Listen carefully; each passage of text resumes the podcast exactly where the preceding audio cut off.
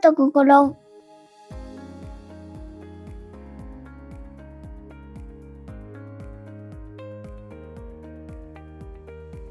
皆さん、こんにちは。心と心13回です。心と心は、心に聞くことをテーマにしている映像音声クリエイターキミと、心に響くヨガをテーマにしているヨガ講師みゆきの2人が、毎回テーマを決めて、心の動きに意識を向けて話をするラジオ番組です。頑張らない、無理しないことを大切に、新月と満月のタイミングで番組を配信しています。リスナーさんのモヤモヤした気持ちが少しでも軽くなると嬉しいです。ということで、みゆき先生、よろしくお願いします。はい、お願いします。いや、ちょっと今回、あの最初、多分本番ではカットしてると思うんですが、はい 最初のオープニングトークで早速噛んでしまって、カミカミな私ですが、なんかみゆき先生、すごくお話、これまでも聞いてて思うんですけど、すごいお話上手ですよね。上手ですよねいやい。やいやいやいや、それはないと思いますけど。ねえ編集が上手ですから、キミさんが。いや、あの、なんかほら、先生として人の前に立つことって多分普通の人よりが多いのかなと思うんですけど、うん。なんか喋るときに噛んだりとか、あともしくはこう緊張しすぎて何か言うことを忘れてしまったりとか、なんかそういうことはないですかね、そういう悩みとかは。全然ありますよ。全ああり然ますかかもし。うん。全然、あれ？何言うんだったっけってなるし、全然皆さんと一緒というか、みんなよりあるんじゃないかな。あ右左もよく間違えますしね。もうキミさんよく分かってるかもしれないけど、あ、間違ったみたいな。ー あ、そう。そうか。はいまあ、最近か、最近、最近あんまりその緊張、まあ、緊張とうまくバランスをとっているので、ドキドキしてる心拍、胸のあたりのこのなんかこう、ドキドキみたいなのを感じることはあるんだけど、それとうまくタッグを組組める術を見つけてるので、あなんかね、あんまりその緊張、まあもともと緊張する場面に最近触れてないっていうのもあるのかもしれないんだけど、ーうんそう、あんまり緊張感じないかも。なんかその自分、そのタッグを組むのが上手くなったっていうお話だったですけど、その不安とか緊張とかですかね。なんか、うんうんちなみにそれってどどんなことですか？なんか普通の人でもできるんですか、普通の人でもきっとできるよ、私にできるから。いや、私もともと、キビさんにもね、伝えたこともあると思うし、このラジオでも話したことあると思うんですけど、あの、もともと緊張すごくする人うん。なんか人前に出ることとかもともと好きじゃなかったしどちらかというとあえて避けてきた、まあ、タッグを組むというかこう超えた感じって言ったらいいのかな。もともとそのねその緊張する性格の人がまあ言えばすごいあえて緊張するような、まあ、ヨガのレッスンだったり人前に出るとか自分の思いを言葉にして発言するっていう場面に遭遇するのをもう何十年も経ててそれでもやっぱり緊張って常にあったんだけどキミさんがねこの1期生で RYT っていうところまあ私もそのたくさんヨガを学んできてそこを誰かに今度は教えて伝えるっていうステージに立った時に緊張としっかり向き合いたいって思ったんだよね。うんまずその思いから発信されているとは思うんだけど緊張が来たら究極よっしゃって思うようにした。だって緊張してないとそこに対して真剣な思いっていうのが必ず緊張するってことはさあるってことでしょ？うん。そこをさ別にお家にいて家族と一緒にいる時に緊張してる人なんてほとんどいないと思うしうん何かを伝える時に緊張するとか発言したりその場所にいるとドキドキ心拍が上がるっていうことはそこに対して自分のあの真剣な思いとか必ず思いが寄り添って初めて緊張につながっていくと思うからだからね緊張とうまくこうタッグを組むってそのまま。緊張が来たらあ緊張してるっていうのを自分でしっかりと味わう。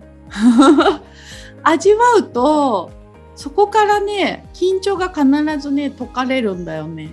あ緊張してるって逆に言葉に言っちゃうとか。はい。まあ、それも人によって効果が高い人もいるだろうし緊張するって言葉にすると緊張がぐって大きくなる人もいるだろうしそれはその人のもともと持ってる、まあ、性質もあると思うんだけどうん。私の場合は緊張してるっていうのを言ったりあと自分が緊張してるっていうのを感じて一回しっかりとこう手を取り合うっていうのかなうん自分自身に声かけとかも大丈夫だよってこれまで練習してきたでしょとか頑張ってきたでしょとか声かけを一回自分にしっかり優しい言葉をかけてあげるっていうのも結構やってきたかもそしたらね強くなれるんだよね。なるほど。いやうん今ちょっとその声かけっていうところを聞いたときにちょっと思い出したのが、あのうんヨガとかでもあの8子則の中で山に山ってあるじゃないですか。うんうんでその中のあの非暴力っていうのがあるじゃないですか。うん、一非暴力、ねはい。なんかそこって本当に気をつけるところで、なんかその、過去にもお話ししましたかね、あの、自分に対し、なんですかね、人に対しては、もちろん暴力、あの、物理的な暴力はもちろん、言葉の暴力もやる人ってあんまりいないと思うんですけど、結構それを自分自身にはなんかきつい言葉を浴びせてしまったりとか、なんで、結構その不安とか緊張とかに対して僕は過去やってきてしまったこととかは、なんかその、それを抑えつけるとか、あとその緊張や不安から逃げるとか、なんかそういうことをやってしまいがちだったんですけど、今ちょっとメイク先生とのお話聞いて、タッグを組むっていう、なんか一緒になんか上手に付き合っていくっていう意味なのかなっていうふうに思って、そう。本当にそう。うーん。私もそうやってた。蓋する？緊張してないふりをするとか、うん。緊張してるんだけどそれをあえて蓋をしてみんなにはバレないようにする、まあ、それも一つの演技というかそうするとうん。自分がそこの思考とか感情の方向に持っていける人だっていると思うし私にとってはというかな。私にとってはタッグを組んだ方がうまく緊張とはバランスが取れてる。術を見つけた。ううん。ん、なるほど。蓋したらねもうダメなの。蓋したら私はダメだった。蓋するともうその後非暴力自分にかける言葉はもう散々ひどいことを言っちゃう。あー、はい。うん。言っちゃってたからね。みゆき先生ありがとうございます。なんか僕の最初噛んだっていうエピソードからすごい季節にしていい話が聞きました。本当だねあの、ちょっと今回はですね、テーマというよりかは、最初にあの、お便り紹介をちょっとしたいなと思うんですけども、今、少し前から質問募集とかをやっていまして、でうんちょっと今回、その、リスナーさんからいただいた文章を最初に読み上げてみたいなと思います。じゃあちょっといきますね。えーこんにちは。キミさんとみゆき先生のラジオを、いつも楽しく聞いています。旅の話、面白かったです。えー質問です。いつか取り上げてもらえたら嬉しいです。現代のヨガはたくさんありますよね。インドの先生は、みゆき先生と同じように心を感じること、心と体を統合させることが大事だと話していました。ヨガイコールエクササイズのイメージがあり、以前自分のヨガの形がわからずに迷子になってしまった時がありました。また、水着のようなウェアにも違和感を感じる時もあります。化学繊維のものとか、いろいろなヨガの形があると思います。お二人の経験の中で、自分らしいヨガが見つかった時のエピソードと道具選びのポイントを教えてください。よろしくお願いします。ということで、あの、リスナー名あヒートピアさん、はい、ありがとうございます。うん素晴らしい質問ですねなので、ちょっと今回このいただいた内容に対して、それそれぞれテーマとすると、えー自分らしいヨガが見つかった時のエピソードっていうのでちょっとお話ししてみたいなと先に、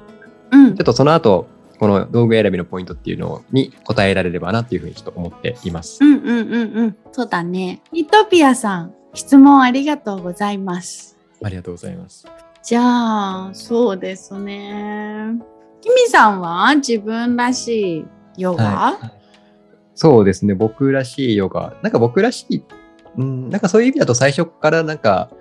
えっと僕はエクササイズの目的ではなかったので、ヨガを始めるきっかけっていうのが、もともと本当にもともとは、あのー、小学校ですかね、小学校高学年ぐらいの時から、ずっとあの、寝る前のストレッチっていうのをやってきてたんですよ。うんうんすごいそれねはい。なんかその、それはなんでやっていたかっていうと、なんとなくこう体が柔らかいっていうことに対して、うんなんか自分の中で、なんだろう、プラスの面を感じていたというか、すごい。ストレッチすると心地いいっていうのがあったので、うんうん、で、なんとなく寝る前はずっとストレッチするものっていうふうに思ってて、えっと、それ心地いいから続けていたんですよ。うんうん、で、大人になってから、あの、30代、特に30代ですね、やっぱこれからの人生どうするかっていうのは、なんか結構悩んだ時期で、うんうん、あの、このまま会社員として働くなのか、もしくはちょっと違う道を進むなのかとか、なんかそういう悩みもそうですし、あとそもそもそこからメンタルを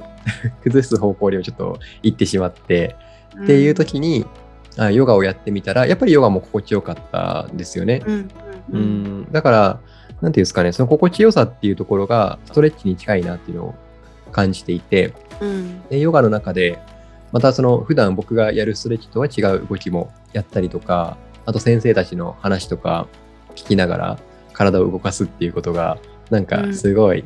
自分の中で合っていた感覚があったので。体もね、柔軟性がね、キミさんあるもんね。はい。だからそこも含めて、合ってたなっていうのが、ね、出会いのタイミング自体からなんかちょっと、あ、ヨガいい、うん、ヨガ、ヨガいいなっていうところが出会いだったので、うんうん、だから、ある意味ヨガを始めた、出会った段階で、なんか自分らしいヨガというか、自分が心地いいところは意識しながら始められていたのかなっていうのはちょっとあります。うん、ヨガ自体がってことだね。自分らしいヨガというよりは、自分らしくいられるのがヨガ。ああ、そうですねそ。そっちの方がなんかニュアンスとして近いかもです。っていう表現の方がね、うん、キミさんにとって近いかもしれないね。はい。僕の話はそんな感じだったんですけど、みゆき先生はどうですか、はい、結構このヒートピアさんの自分らしいヨガを見つけた見つかった時っていうの、結構あの内容が深いなと思いながら、うん、まあちょっと自分らしいヨガとは何ぞやっていうのは、まあ、きっとヨガを伝えていく上では、永遠のテーマかなとは思ってます。うん、最初からこれ自分らしいなって思ってヨガは伝えていないしまずヨガに出会った時にいろんな自分らしいヨガをあの見つけるためにいろんなヨガを受けなさい。いろんなヨガに触れてみなさいっていうのが私の師匠のメッセージだったのでとにかくヨガをまだ先生になっているかなっていないかぐらいの時にはとにかくもう東京に行ったりとか、うん。もうその当時オンラインとかはないので、うんうん、自分の足でいろんなヨガに触れてで、まあ、自分らしいヨガとは何ぞやってもう最初の頃から自分の中にある課題かもしれないのでなんか結構深いなと思いながらここに本当にベストな回答ができるかはわからないんですけど結局自分らしいヨガイコール歩んできたヨガの道だと思うのでうん本当に100人もう1000人クラスで通ってきた道がその人の自分らしいヨガになっていくはずなので同じ人なんていないわけじゃないですか。ですかっていうですかって言っちゃったけど、ね、うん、はい、そう。だからキミさんが歩んできたヨガの道そしてキミさんの同期っていうのがいるでしょ？その同期の人たちが歩んでいくヨガの道、もうもうすでにきっと違うステージになってるはずだし、うん、だからその中で自分らしさって何だろうっていうのは常に自問自答することが大事だと思う？これっていうのは、まあ、確実に自分の中ではあります。こういうヨガを、ま伝えていきたいとか、うん、まあ、それはあるんだけれどねそれってすごく正解がない、うん、今これだけヨガがいろんなスタイルいろんな伝わり方がしている業界なのでみんなそれぞれそれを見つけて確立するために歩んでいるような世界なのでだからそうだな私が自分らしいヨガを見つかった時のエピソードだから今もまだその中の道中にいます。ああのすごくそうだなと思うんですけどちょっとなんかもっと段階があってもいいのかなって思うんですよ。あの何ですかねいきなり私のヨガ見つかったとかってそんな急になんかゴールに一歩でゴールに着くはずないじゃないですか。多分、そうだね。そのまた自分らしいヨガっていうところの到達点が100歩先にあるとすれば、うん。多分一歩目、二歩目で、その一歩一一歩ずつの歩みの時にはち変化が小さすぎて、よく気づかないと思うんですけど、例えば、10歩先に行った時に振り返ってみると、その10歩分の差がある。で、そうそうそうそう。50歩進めば50歩分の道のりがそこにあってっていうふうに、うん。なのでちょっとそういう意味であの振り返ってみた時になんかその段階が変わったのを感じたことって何かありますか、段階か。う。ん、なんかその始めたばっかの頃とかちょっと何教え始めてからしばらく経ってからとかなんかそういうそれぞれのタイミングステージあるかなと思うんですけど。えっと、一番最初のステージアップを感じたのは、ステージアップを感じた。のは、あステージアップでいいと思いますよ。うん。そう、そうかな。うん。えっと、まあ、とにかくヨガ楽しかったのが師匠のもとでヨガをやってる時まだその自分で、まあもうその頃から養成というかヨガを深めるお勉強をしながらヨガを自分のプラクティス体に染み込ませていく時間を過ごしている中でそれをずっとやり続けて、まあ、一つの道をねこうヨガをとにかく突き詰めるっていうところに歩んだ先にヨガとは何ぞやって思った。自分のヨガっていうよりはヨガって何なのかなっていう、うん。まあ、イコール自分にとってヨガって何なのかなっていうのをちょっと確信をつきたいなって思ったのがうん。インドに行くタイミングかな。本当のヨガが知りたいって本場のヨガが知りたいって思った。その学んでて勉強しててそこでも十分身についてはいたし面白かったんだけどでも本場ってさヨガってインドから伝わってるものだから、その、まあ、聖地ってヨガでは言われてるところでどんな風にヨガが伝わってるのかなっていうのを見てみたかったしうん。現地に行って実際ヨガをもっと学びたいなって思ったのは結構大きなステージアップだったかな。うん、そうその次のステージアップを感じたのは、そうだな。鹿児島に帰ってきてうん。えー、とまた一から教える場所を作らないといけない環境になった時に、うん。もうとにかく、まあ、スタジオを探したうん。のね。でスタジオを探したけれどその当時って今よりもまだそのヨガスタジオっていうのがたくさん鹿児島にある時代ではなかったので 10, 10年ちょっと前か。でもその中でもまた人と人とのつながりがあってヨガのレッスンをさせてもらえた時にまた一からその土地で積み上げていかないといけないでしょ、でまあそうなってくるとあのなんだろう自分らしさを声だったり自分らしい表現の仕方伝え方っていうのをまたそこでヨガの教える中で学んでいった気がするんだよね。うんなるほど。うん。そうそうそう。であとはもう子供が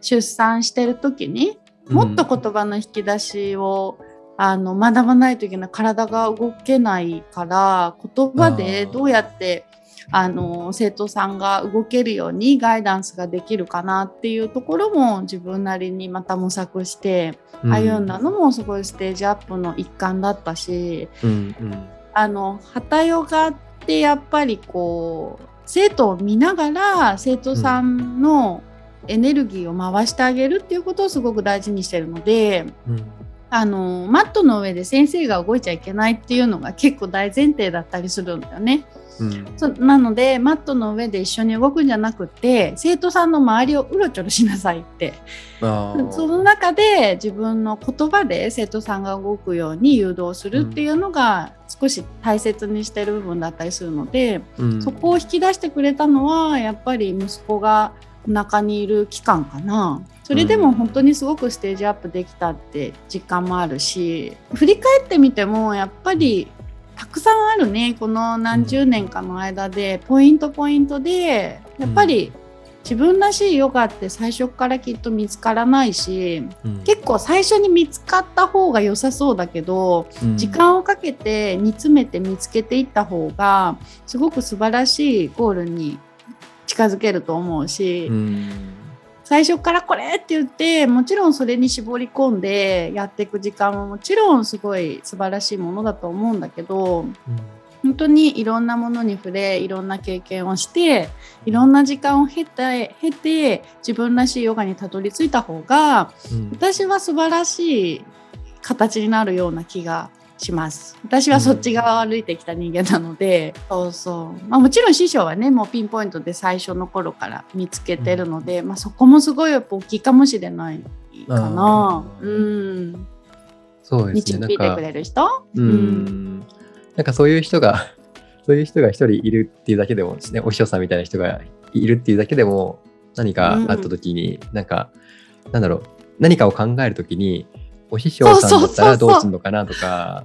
考える考える。すごい考える、ね、それは。ね、常に柱があそこ、うん、自分がまあヨガで言えば迷った時に、うん、師匠だったらどういう選択をするかな？師匠だったらこの質問を投げかけた時に何て返してくれるかなっていうのはそういう人がいるっていうのはやっぱり強みかもしれないねそれってでも師匠じゃなくてもいいかもしれないよね。そうそう。同じこのヨガっていうのを深くね学んできた同士でもいいと思うし、うん、そういう存在がいるっていうこともすごくね歩んでいかないと見つけられなかったりするところだと思うし、うん、なのでちょっと答えになっているか分かりませんけどそうだね。私の中では、うん、自分らしいヨガが見つかったエピソードそうだな。全部だな、うん、そしてまだその、見つか見つけてますけど、うん、まだまだここが100%の自分のゴール地点とは思って歩んでいません。どんどん進化していきたいし、うん、進化をやめることはしたくないので、うん、なのでまだその道中にいますっていうのが、まあ、正確なお答えかな。ありがとうございます。はい。いや、なんかそう、今すごい話聞けてよかったなと思ったのが、やっぱそのステップ、ステージステージというか、そのタイミングタイミングで、あの、やっぱりいろんなことがお話出てきたので、なんかそれを多分みんなそうだと思うんですよね。あの、誰しもがその過程にあるというか、うん、なんかそれを歩き続ける中で、でもなんかその中で、あ、あれってあのタイミングで起きたことってちょっと今につながってるだよなとか、多分まあ、全部つながってるんですですけど、うん。うん、なんかそうやってと今回すごくいいテーマだなと思ったのがなんかちょっとこの2人で話をする中でこれまで起きてきたこととかなんか自分たちが辿ってきた道を振り返るきっかけになったのでそうだね。なんか多分この質問をされてしていただいたヒートピアさんもそうですしなんかそれ以外の皆さんにとってもなんかヨガをやり始めた時の状態と今の状態できっと違ったりとかすると思うので、うん、うん、なんかその変化とかを折を見てみて、うん、できるといいのかなとかちょっと今聞きながら、うん、思いました。本当人生全体で見てもさヨガっていうステージ上じゃなくても人生で見た時にも、やっぱり大事にしたいものとか、まあ、仲良くする、ね、人たち周りを取り囲んでいる人たちが都度で変わったりとか、うん、変わらない人ももちろんいるけれどなんかそれを人生で考えても同じなんじゃないかなとは思うかな、うん、その都度大事にしたいものを大切にすべきポイントが違ったりとか、うん、するからヨガもそれは同じような気がします。うんうん、うん、はい。じゃありがとうございます、はい。はい、こちらこそありがとうございます。続いてですね、この同じくいただいた質問の中で、はい、あの道具選びのポイントっていうふうにあるんですけども、うんうん、ただこの道具選びのポイントのちょっと前の方にある一文気になったので、拾いピックアップするんですけど、あの、水着のようなウェアにも違和感を感じて、あ違和感を感じる時もあります。化学繊維のものとかって、まあその素材とか、あとその、特に女性ですよね。男性のヨガウェアって割となんだろう、普通にスポーツ、ジムとかで着るような、うん、まあ、割とノーマルというか、うん、なんていう、ノーマルっていう言い方もあれなんですかね。うん、でもなんか、この方が言うのはなんとなくわかるんですよ。あの、うん、要は、見た目のシルエットというか、ちょっと露出露出が多めの服とか、薄着ね。あなんかそんな感じのことだと、まあ要は見た目ですよね。ね。見た目が美しく見える。ももちろんその女性だから美しく、女性,、まあうんそうですね、女性だからっていう、ちょっとあんまあんま言葉をあれやるうんうんとちょっと何も言えなくなっ男性だからね、キミさんがね言葉を選ぶんですけど、まあでもあんまりちょっと言葉を選びすぎても伝わらないと思うので、うんあのそのまま言うと、なんか見た目が美しく見えるあの服だったりとか、なんかそういうのが、なんかさ、まあ、ちょっとごめんなさいね。こう話を端折ってしまうかもしれないんだけど、ここでちょっとキミさんに質問なんですけど、はい、男性から見てこの水着のようなウェア、まあ、うん。河川っていうところはまあちょっと置いといたとして、はい、水着のようなこの講師のお洋服っていうのに、どういうふうに男性は捉えるのかな？あー水着、まあ、ちょっとそうですね、やっぱり言葉を選ぶんですけど、まあ、体のラインが見えすぎるとか、なんかそういうのは、なんですかね、そもそも大前提として、僕はヨガの先生もそうですし、周りの生徒さんもやっぱ女性が多いので、であとそのヨガの目的自体も、なんていうんですかね、ヨガするために行ってるので 大体大前提として、あの、あんまり意識はしないようにしてるんですよね。で、うんうん。意識はしないようにしてますし、でも、なんかその、周りのヨガの生徒さん同士とかで、あの、うん。新しいヨガウェアとかを着ていると、あ、そのヨガウェアいいね、みたいな話をなんか女子トークみたいな感じでされるじゃないですか。うん、それは女子とそれで、なんかそれはそれでいいなって思うんですよ。あなんかその、自分がおしゃれして、新しい服を着て、で、それを周りの人とちょっと話をして、なんかその、うん。あ、その服いいね、どこで買ったのとか、なんかそういうのを聞ると、微笑ましいとは思うので、うん。だから、ややみくもに、その、服装に関して、なんか多分多分この方が言ってるのもそういうことではなくって、水着っぽい服っていう話なので、うん多分そっちのその際際どいラインだと思うんですけど、うんうんそっちの話については、なんか、でも僕はあんまそんな、そこまで際どい服を見たことないかもしれないですね。なんか、あ、め。ちゃくちゃ。いやどあまあ、どのぐらいがっていうそのラインはあると思うんですけど、なんかうん。僕はそんなに気にならないだけで、なんか一般的に見ると、いや、それってちょっと水着っぽい感じのウェアだよねとかって言われるのがあるかもしれないし、だからその動きやすさと、その、ライン水着っぽい感じの、うん。うん微妙なところ、明らかによね。明らかになんかそういう服装だと気になっちゃうかもしれないですけど、うん。でもなんかそれを堂々と着られてると、なんかその僕からするとあその人にとってはその服が全然普通なんだなって思って、うん。なんかあ堂々と着こなしてるっていう風にニュアンス難しいんですけど、まあなんかその水着っぽい衣装というか、うん、なんていうんですかね、まあ、ラインが見えるとか、なんかその女うん。おしゃれとして楽しむとか、なんかそういったの形ではありなのかなって思うようにしていて、ただ僕個人とすると、なんかあんまりそこまで明らかにこれ際どいなとか、いや僕も男なので、やっぱりそういう変な目線で 見ないようにはするんですけど、っていうう、んなんかその、め、なんていうんですかね、自分から見て、いや、これ、すごい際どいウェアだなって思う服を着ている人とはあんまり出会ったことがないっていう、ちょっとそんな感じが。はい。うんうんうんで、で、ただそれが僕の基準と他の人の基準はちょっと違うかもしれないですけどっていう。そうそうそうそう。だから、このキートピアさん今日いただいた質問のリスナーさんのうん。思いとしては、この水着のようなウェアを着る人がいるっていうことは、うんそれを自分であえて好まない人もいるっていうことなので、必ず私たち表皮一体、あの、これがいいって思う人がいたら、それがあまり良くないって思う人がいるのと同じように、みんなそれも個性の一つなのかなって私は思っているので、うんただ、あの、ヨガのその流派によっては、薄着の方が動きやすいヨガの流派もあったりするので、なので、一概にこの、その薄薄いというか、水着のようなウェアが、私はダメだとは思ってないかな。なんか、その、やっぱり動く、その今伝えた流派で、私も普段着てるようなウェアでレッスンを受けると、もう洋服が気になってしょうがないんだよね。動くから。だから、よくよく考えたら、その、やっぱりそのスタイルにみんながなっているのは、すごく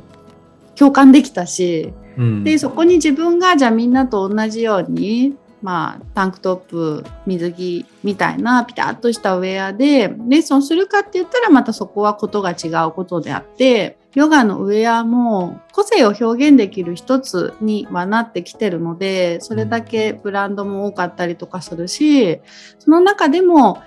河川って呼ばれてる化学繊維のものをできるだけ使わないヨガブラウンドも本当に増えてはきてるしうん。それも私たちは選べるのでだからただねここにはしっかりと意味はあると思います。うん私がこれは体感なんだけれど河川のものって汗がすごくやっぱり乾きやすい。お洗濯しても、あの水が抜けるのがすごく早くて汗をかいた時にも同じことが起こってるのでなんか着てる時動いてる時にその気持ち悪さっていうのがあまり感じないです。河川のものの方が。これが、ああの面が多かったりとか着心地は最高なんだけどうん。汗をかいたりとかあと長くそのウェアを使っていくとどうしてもその繊維からするあの匂いだったりがすごく気になったりするかもしれない。うん。だからやっぱりそそこら辺がどうなんだろうな。やっぱり用途と自分の好みっていうところでウェアは選んでいっても問題ない気がするんだよね。なるほど。うん。うん。でもう一つあるんだけど、この水着のようなウェアというかまあ言えば、レギンスって呼ばれてる、うん。このパンツ？ピタッてしたパンツ、うんで、えっとレッスンをするのにはどうなんだろうな。これどどっち側で表現したらいいのか分かんないんだけど、はい。私たち講師としてはまあ講師って先生がさそれ着てるからさうん。やっぱり生徒さんたちもそれ着なきゃいけないのかなみたいな風に思ってしまう部分があるとは思うんだけれどうん。先生たちってあの足の形がしっかりと出るレギンスとか、まあその水着のような上半身のウェアも一つかなと思うんだけどうんピタッてしてる方が動きがしっかり見えるよね。そうそうですね。生徒側からすると見やすい方が真似し、うんポーズの真似とかしやすいなと思います。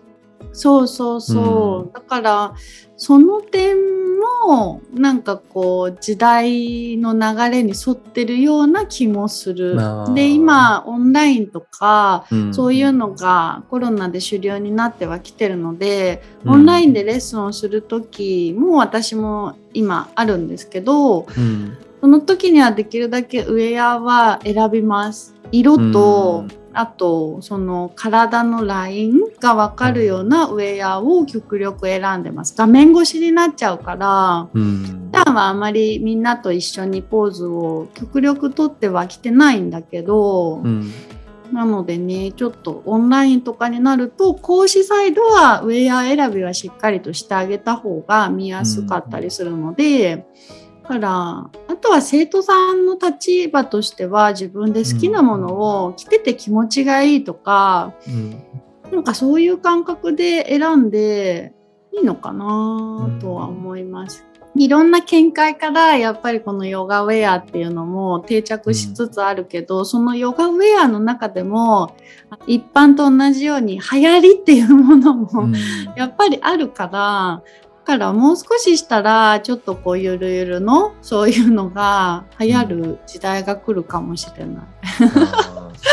なんか流行みたいな感じで、なんかそういう変化とかはありそうですよね。そうかな道具選びの一つとしてはお洋服のところはそうかな。うん。うん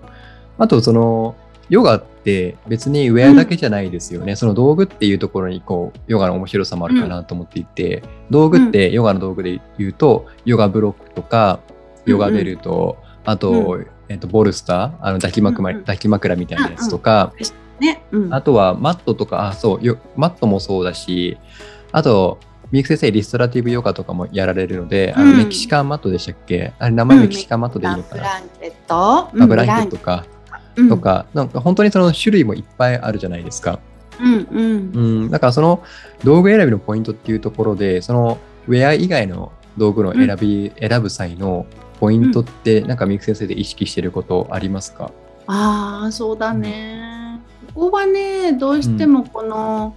化学繊維っていうところは、うん。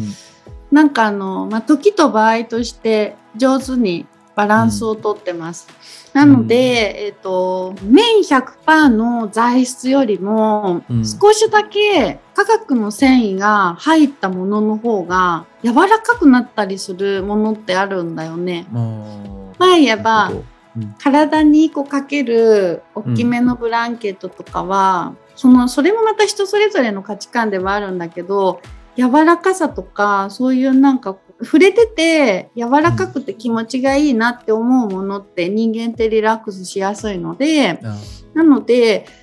ものによってはやっぱり少し繊維が入ったものを選んだりとかはします。ブランケット類はそうかな。柔らかくて気持ちがいいなって触れてて気持ちがいいって感じるものを身につけたりとかうん。あと購入したりとかはしてるのでその時にあの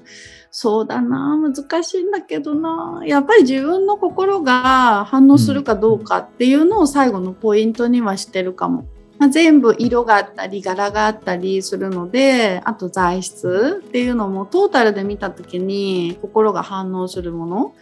っていうのをできるだけ選んでて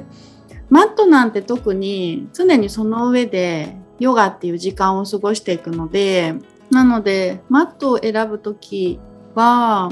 まあ結構自分が気持ちいいなって思うものを選んだ方があとうん心がこの柄いいなとか、うん、なんかそういうので選んでも全然問題ないと思うんだよな。なんかそういう心が動いたっていうところがちょっと僕の中で印象的だったんですけど、やっぱそういうのって本当に、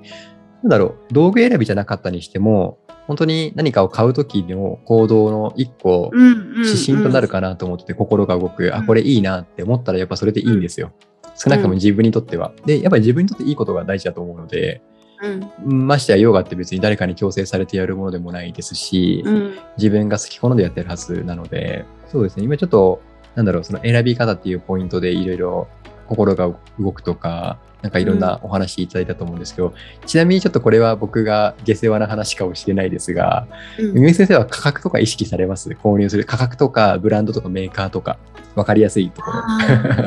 そうだね。まあ、全部気にします。全部、はい全部見ると思う。もうん。ちろん価格だけで選ばないし、ブランドだけでも選ばないし、うん、そうそうそう。やっぱりこう、ウェアも自分が好きなウェアのブランドとかもあるんだけど、うんその中でも、まあ、今日話に出た水着のようなウェア選ばないし、あーで、やっぱりこうその中でも値段が張ってもうん。心が動いたものにはえ欲しいなどうしようかなって思う瞬間だって経験してきてるし道具にしてもそうかな値段が張っても今の自分に必要だな生徒さんのためにこれは購入したいなって思ったものはうん値段じゃない部分で購入します。なるほど。うんうんあ、そっか。まず、まずあれですね、ミルク先生の場合、自分の、自分で使うっていう場合と、その生徒さんと一緒に使う、生徒さんに向けて提供するっていう目線も入ってそうだねちょっと目線が。ね若干うん。あの、キミさんだったり、そうだね。そう、みんなと違うかもしれないな。うん、なんか僕はまあ比較的、あんまり最近は教えることとかはなくって自分でやるのが中心なんですけど、あの今ちょっと手放してしまいましたけどあの以前、うん。ミユク先生からあのリストラティブを教わった時にあの、うん。リストラティブヨガ用のボルスターボルスターって結構高いじゃないですか。あの普通のメ普通のメーカー品とか見ると1万円とか結構ザラに行くんですけど、あの僕がそのみゆき先生から教えてもらったメーカーあの、うん。別にこれどこかにスポンサーされてるわけじゃないので言うとあのカインズホームってあ,、るん。ですけどカインズで買えるボルサーが結構お値段お手頃で。そうなでの、そうなの。で僕実際それ買ってあの普通に全然使えたんですよ。で自宅で使うんだったら全然これで十分だなっていう、うん、う、うんん別に誰かに見せるものでもないですし。うん、うん。中でそもそもリストラティブヨガって心地よさを追求するヨガなのでうん。なんか僕はそのリストラティブヨガ用にボルスター買ってでそれで自宅で全然心地よくなれたのでこれはこれで全然、あの、すごいコスパに見合うお買い物だ、いいお買い物だったかなと思って。本当でも安いよね。はい。うん、ああそこのね、ボルスターすごくやっぱり重宝すると思う。だから、うん伝えられる人には、その、どうしても値段が張るものだから、でもお家に1個あったらいいよっていう時にはおすすめをしてて、うん。で、やっぱりヨガの業界でもすごく、あの、その、ボルスターがいいっていうのは結構みんな知ってて、すぐ品薄になっちゃうんだよね。そのうん。ボルスターで20個も30個も揃えてるスタジオとかもあったりするから、あ、そうやっぱりそうそうそう、それなりに良さというか、使えるものっていうのがみんな分かってるから、結構ね、売れてるものだとは思う。うん。だからそこの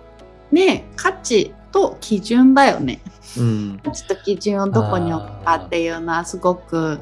あうん、ですねあね。あなんかそういうふうにちょっとね、価値基準とかを、あの、選びながらっていうのも、なんか本当にその、ヨガをやる上で、なんかそこも楽しんでやれるといいかな、ちょっと今思って。そうだね。全、うん全般そうかな。自分がいいと思ったものは、やっぱりいいものだもんね。そこって、ね、自分自身でやっぱり心が動き、お金を納めたりとか、うん手にしたものっていうのが、やっぱり、まあ、ある意味自分の一部だからね。道具選び、ポイント、心が動くものを、やっぱり身の回りに置いてあげた方がいいような気がするかな。で私はちなみにカインズのボルスターではなく、今、手元にあるのは、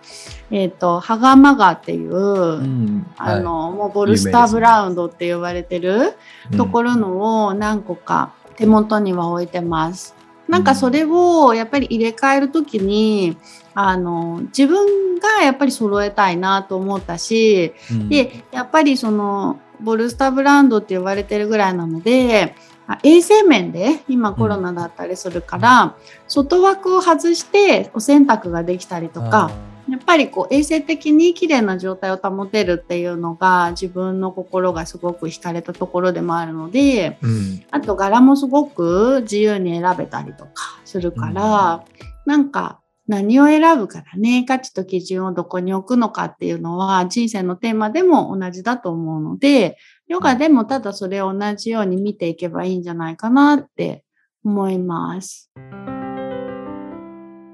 それではエンディングです。番組からお知らせです。このポッドキャストは Twitter や Google フォームなどなどで感想を募集しています。また、メールアドレスもご用意しています。詳細は概要欄をご覧ください。そして、ヨガの呼吸法や瞑想法に興味のある方は、私たちが運営しているヨガの神様を覗いてみてください。